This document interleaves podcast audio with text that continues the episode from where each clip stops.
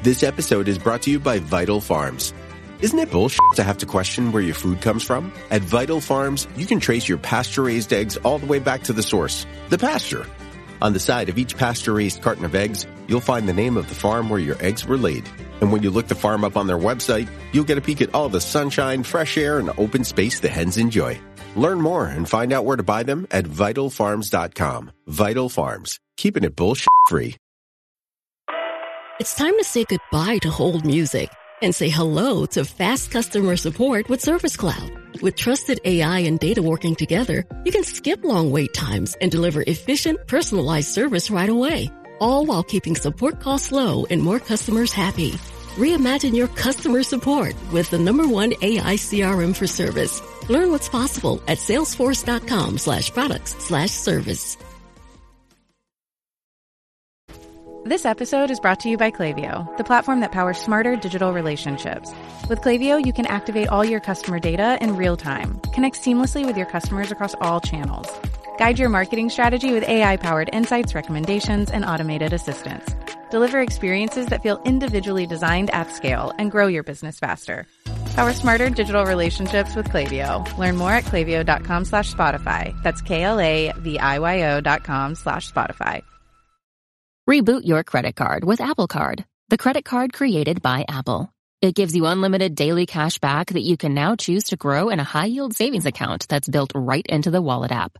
Apply for Apple Card now in the Wallet app on iPhone and start growing your daily cash with savings today. Apple Card subject to credit approval. Savings is available to Apple Card owners subject to eligibility requirements. Savings accounts provided by Goldman Sachs Bank USA. Member FDIC. Terms apply. I'm Jason Palmer, one of the hosts of The Intelligence, The Economist's daily current affairs podcast. The Economist's award-winning shows make sense of what matters, from our special series on China's president to our weekly podcasts on business, technology, and American politics. Our journalists provide fair, in-depth reporting on the events shaping the world. Search for Economist Podcasts Plus and sign up to our free one-month trial.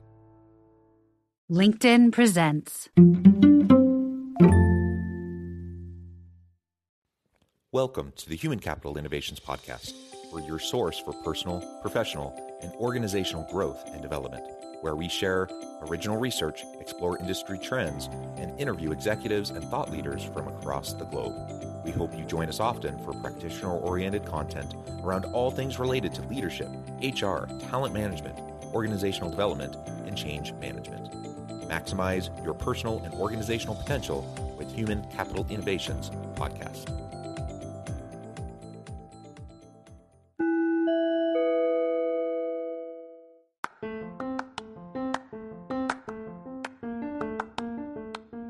you enjoy the Human Capital Innovations podcast, enjoy ad free listening by going to the Patreon page, and please consider contributing even at the producer or sponsorship level. And please leave a review. Thank you for your support.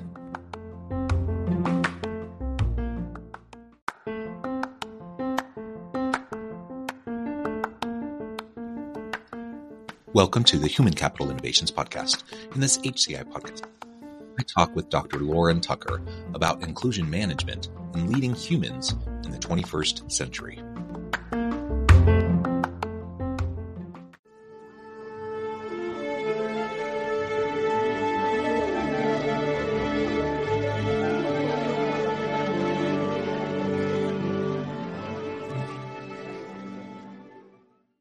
Dr. Lauren Tucker, welcome back to the Human Capital Innovations Podcast. Thanks for having me. It is a pleasure to be with you again. You're joining us from Chicago. I'm south of Salt Lake City in Utah. And today we're going to be talking about inclusion management and leading humans in the 21st century.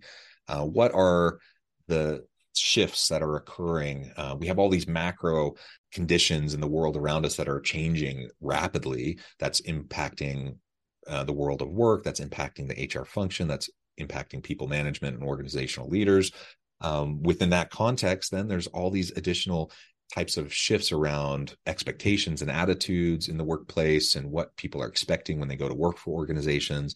All of this just means that include the work of diversity, equity, inclusion, and belonging that happens in organizations is going to continue to evolve, uh, hopefully continue to gain greater foothold uh, and have more prominence and importance within organizations.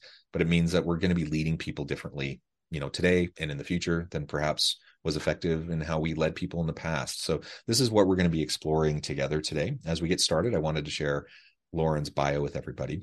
Uh, with over 30 years of experience, Dr. Lauren Tucker is the founder and CEO of Do What Matters, where she has been helping companies like Periscope find the confidence required to sustainably integrate inclusion strategies into their business models, resulting in greater creativity, innovation, representation, and growth. I could go on, Lauren, but I think I'll pause there. Anything else you would like to highlight by way of your background or personal context before we dive on in? No, that sounds sounds pretty complete. I will say that as I have worked through um, with with so many companies, including as you mentioned Periscope, but Quad Graphics, uh, the Richards Group, which is now TRG, um, Lewis Media Partners. There, there are a number of organizations that I've been looking, you know, working with. Braze um, is another one, and I will say that what I have learned is that the situation is even more critical around managing talent, that it really goes beyond DEI, that today's leaders just need to learn how to manage humans differently and better. And if they are able to do that, the situation will improve for those who are on the margins as well. And we'll get greater diversity and, and, and representation. Yeah, yeah, well said. One of the things I thought we could start with is uh, this idea. You know, as we were preparing for this episode, you sent over some notes, and um, there's this note about the cost of inequity, how lack of diversity and inclusion at work is costing companies a mil, uh, a trillion plus dollars annually uh, in the aggregate. Um, that's a, an incredible number. So, from the human perspective, you know, we're like thinking about diversity, equity, and inclusion and belonging efforts. And we're like, yeah, that's the right thing to do. We need to treat people well, treat them with dignity and respect, give people equal, equal opportunity, empower people, etc. All these things that are so important. It's just the right thing to do. From a business perspective, though, my goodness, a trillion plus lost annually um, due to the inequities that we see within our organizations. Can you unpack that for us a little bit? This I think will help to to lay the groundwork for the rest of the conversation. Yeah, well, let me first give you a, a caveat, Jonathan. Since we last talked, um, I've, uh, I guess, to my team, I've become even more alarmingly straight, no chaser. Mm-hmm. and I've become a fierce, well, I've always been a fierce talent advocate. I have to tell you, I'm even more so today. And so I'm I'm not gonna I'm not gonna sugarcoat what I'm gonna say today. Because if somebody doesn't ring the bell, um, mm-hmm. and I, I'm willing to lose all kinds of potential clients to ring the bell on this. We have to, first of all, we have to get beyond this issue of talking about DEI. This is DEI is important, but it oftentimes this focus obscures the larger issue of talent abuse. Mm. And we're seeing a lot of talent abuse. We're seeing a lot of talent abuse. We're seeing a lot of this, this growing divide between leaders, managers, um, and, and the talent force. We are seeing it at a time when talent, and my God, I'm t- telling you, I'm a data scientist. I've, I've, I've been there. AI is not going to replace human talent. We may have to reallocate, we may have to rethink, but I want to stop that. Where there's just all kinds of things that are distracting us from the fact that we live in an economy dependent on knowledge, creativity, and innovation. That means the uniquely human capabilities. And we're in a situation where leadership has doubled down on the abuse of talent, largely to cover up their air. Well, to, to pursue continued arrogance and to cover up the managerial incompetencies that we are seeing. So let's get back to what you just just asked. This cost. This isn't just a matter of diversity, equity, and inclusion. This is a matter of managerial incompetency and the fact that t- the talent force has to pay the price for this bad decision making during COVID, overhiring during COVID, the wrong decisions being made. And these folks are not being called to account. Instead, what's who's the people who are paying for it is the talent force. And as a result, the first jobs that get shed under these conditions are people in talent management, people in uh, diversity, equity, and inclusion, and people who are on the margins. And so we have to really right size this conversation because if we make it all about diversity first, we really aren't seeing the hmm. larger picture. And we've got to put that larger picture around talent in the frame. Yeah, I like that. So, so any sort of uh, abuse, of exploitation uh, within the workplace, whether we're talking about whatever group of individual we're talking about, it's wrong and it shouldn't happen with any employees, with any individuals. It's always going to be hurting um, the organization's effectiveness, productivity, creativity, innovation. Of course, it's going to have a really negative human impact on on the people who are experiencing um, these abuses and exploitation. Uh, and like you said too, with with accountability, it's amazing how much leaders love to talk about accountability and performance when it's going downstream. Um, very often, they don't like that accountability when it's the the the spotlight's shown back on them, uh, right? And nobody expects perfection. Like we we get it that COVID was a messy time and it was hard and organizational leaders had to make a lot of decisions very rapidly and they didn't get it right a lot of the time. Nobody expe- expects perfection, but what we do hope for and expect and I think we should expect is that there will be accountability and that there can be transparency and that leaders will um, stand by their decisions and or learn from failures and try to to grow and develop and and bring in more uh, diverse voices so they can make better decisions in the future. Like we don't expect perfection but we expect growth. We expect development and we we want accountability. And it really is crazy how often um, leaders who are often the root cause of a lot of the problems the organization's facing end up scapegoating people below them end up leaning on and turning the screws on the people below them um, it's the people below them that are the ones dealing with the layoffs and uh, the burnout and the overwork and all those sorts of things. Uh, you know, all that that does need to stop. And you're absolutely right that it's mu- it's a much broader pro- problem than just the the diversity, equity, and inclusion um, conversation, which is of course important, but uh, a subset.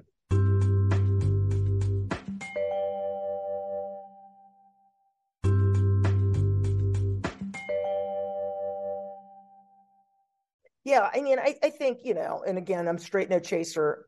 I have not the these leaders and their arrogance have put on a show of what I like to call showing their asses um, lately. I, am just going to say it. I, I'm I'm shocked. I'm shocked at the disregard, but I'm shocked of the obvious disregard. It's so obvious now, and these leaders are sitting on tons of cash. They're sitting on tons of cash, tons of profits that they made during COVID, mind you. Um, and yet they're saying that they can't, they don't have enough money to pay talent, that you know they're pulling in tons of cash for low performance. So I think we have to. The, one of the things I, I am out to bust right now is the myth of meritocracy. It is a myth that we continue to use to bully talent performance reviews. If I ever hear again, uh, if the the idea of PIPs or those performance, what are they? Performance improvement plans. Yep. Um, they are not focused on performance. They're not pro, pro uh, you know focused on improvement, and the only plan that is behind that is the abuse of talent. And because they always funny how nobody cares about you know performance improvement at the beginning of somebody's hiring but somehow when they need to get rid of talent easily they'll come up with ways to do it. And the plan is to improve all the ways they can figure out how to get rid of talent. We got to come up with a better plan. And i am not sure and i will admit this and i i cannot lie to you jonathan i am some of the stories, you know, I'm writing a book actually called Your Employees Hate You.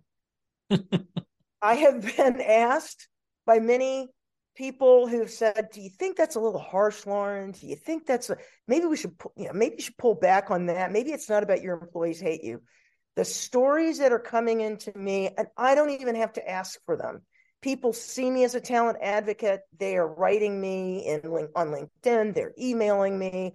The stories that I hear from senior executives and some of the abuse that they've taken, because oftentimes they're left holding the bags for the you know for the C suites incompetence, um, and they're unable to manage um, humans the way that they want to manage. This I'm hearing a lot, especially from senior female executives who have, on the surface, made a lot of strides. We see a lot of strides coming in, but in big companies, whether it's holding companies or larger entities, Fortune 500, I'm hearing so many stories of these self same women who are calling me saying, This is not the job I had expected. I am being thrown under the bus by the male colleagues in the C suite or in the, the, the, upper echelons of the company or the founders. Um, we are in a situation where I I have great questions about whether anything can overcome the cronyism and the leadership arrogance mm. of the generation of company and corporate leaders that are in place today.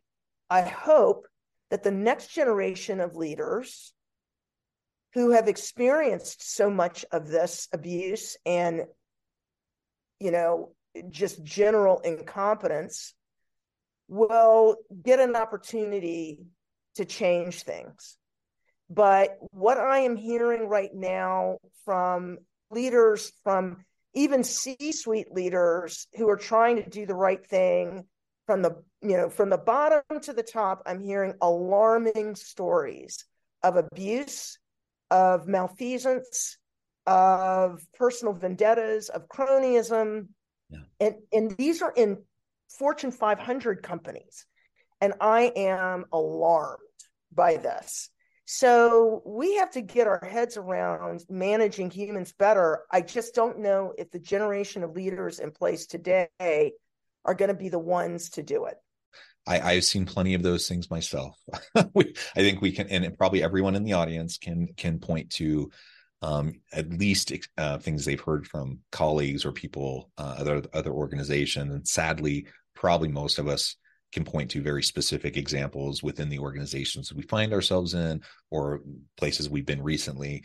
Um, it, it is sad. It's a very sad thing when ego gets in the way arrogance gets in the way um, you have you have in some cases, I mean, literally psychopathic leaders within organizations, and it, they're narcissistic. It's all about them. They don't care who they step on along the way. Personal vendettas, like you said, man, I've seen way too much of that. Um, those those sorts of things. I suppose th- these sorts of things always exist within hierarchies, and when you have um, when you have disproportionate power with different individuals the, the, the worst of human nature often comes out and and uh, unfortunately you often have people um, rise to levels of prominence and positions of power who you know might end up being some of the worst actors ultimately in how they treat people. Um, so we need we do need to figure out how to do this better how to promote people better how to choose the right people for leadership roles better um, so that we don't continue to perpetuate these types of challenges yeah, and I think the real question is, you know, the, the real issue is we have um, lost our ability uh, to understand what a good leader should be, what their performance should be. We're also incentivizing leaders that may otherwise choose the best, the better path, but we're incentivizing them um, inappropriately. Yeah. Uh, I think, you know, every time we tie things so completely to share price, mm-hmm. we are incentivizing bad behavior. And what really is interesting is that share price, returning, you know, returning investor value, it, it's it's easy to make money. It's hard to make more money. And what I think we have done is we have focused leaders on short term gains and the long term value of companies is being missed.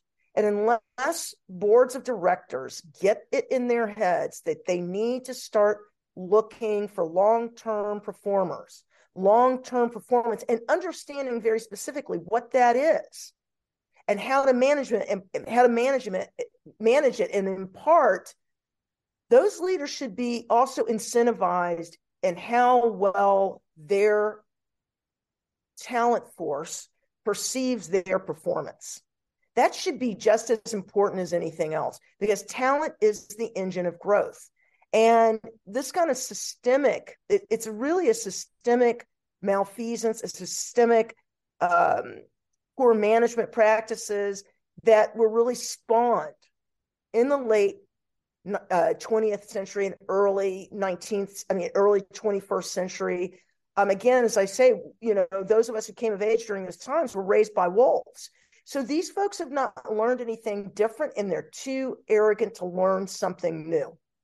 And that is the basis of the problems with today's C suites, today's CEOs, COOs, CFOs, is that they think they don't need to learn anything different. They don't they think they've arrived. And I get it.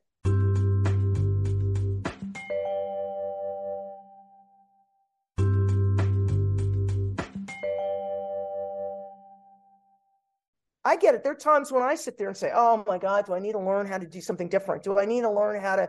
Oh my God, you know, somebody's you know pointed out something else I need to do." But you know what? That's what that's what they get paid to do to learn better practices.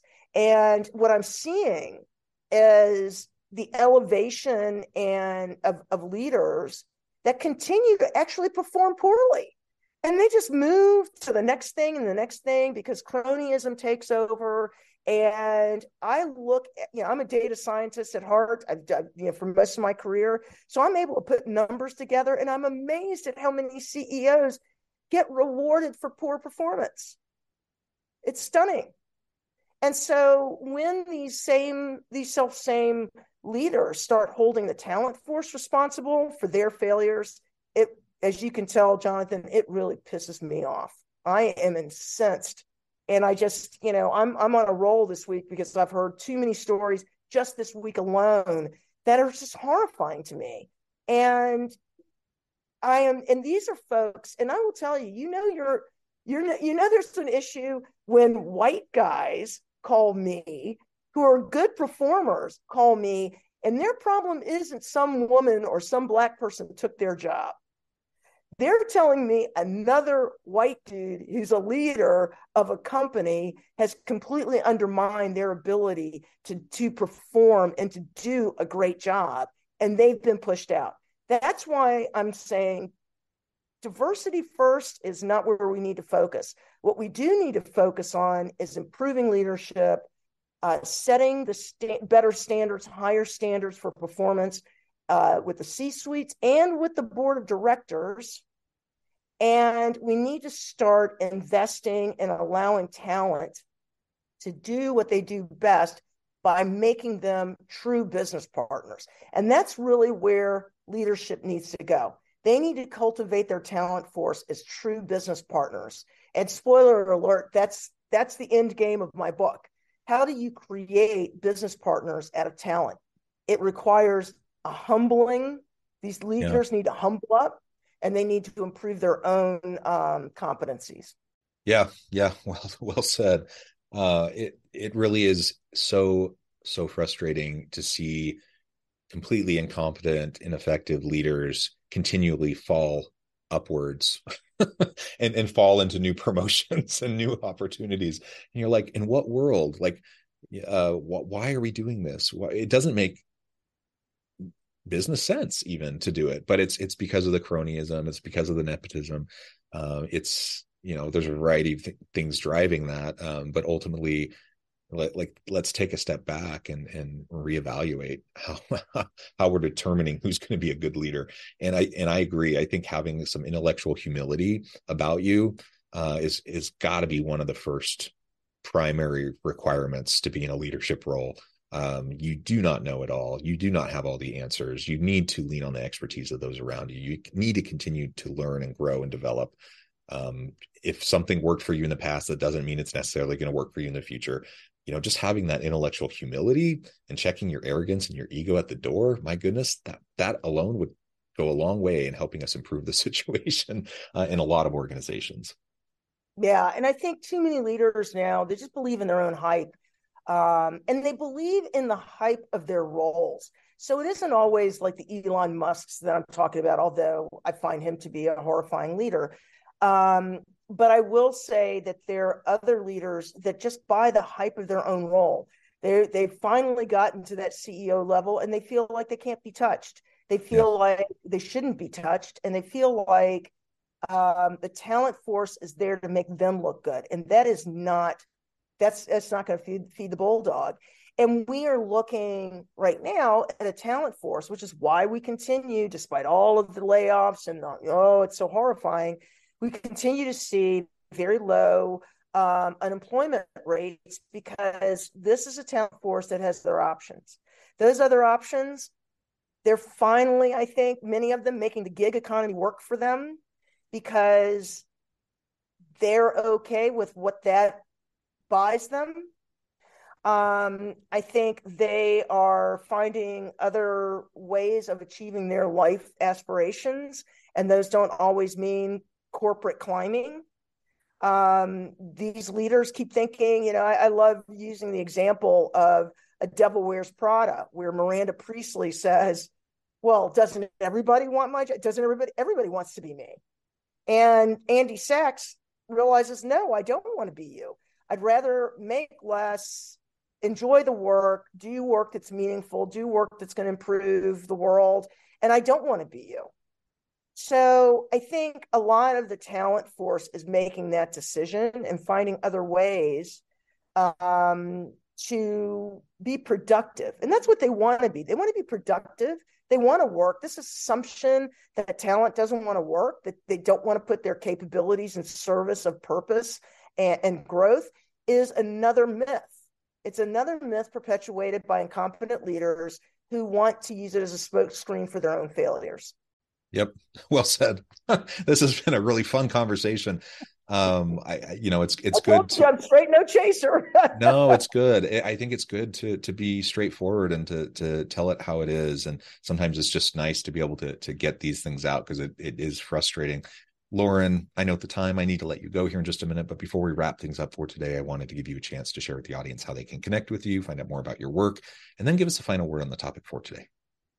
Yes, well, you can always get uh, get in touch with us at uh, let's do it matters.com, which is our website. Um, for all who are interested, you can also reach out to me on LinkedIn, where we've got a, a very socially active uh, page on LinkedIn, as well as I, I, try to post as many things as I can to uh, educate people and also to amplify the voice of talent. Um, and that is really, you know, for me, that's the realization. Um, I've made a pivot to focus more on talent relationship management because that is the clear path to greater inclusion and to making everybody feel safe, valued, heard, and productive, which is really what everybody wants, including those who are on the margins, Black and Brown people, uh, LGBTQ plus women. And quite frankly, I've heard from enough white men who are also feeling left out, marginalized, and left behind. So it's really about talent relationship management, and anybody who is interested in um, learning how to make your talent force your business partners for growth, please reach out. Wonderful. Thank you, Lauren. It's been a real pleasure. I encourage the audience to reach out, get connected, find out more about what Lauren can do for you. And as always, I hope everyone can stay healthy and safe, that you can find meaning and purpose at work each and every day. And I hope you all have a great week. Do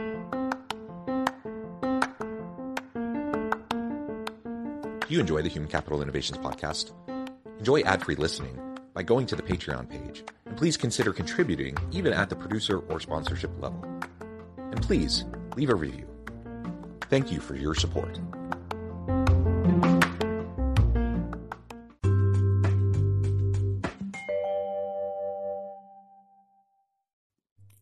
Thanks again for joining us for this episode of the Human Capital Innovations Podcast. I hope you stay healthy and safe and that you have a great week.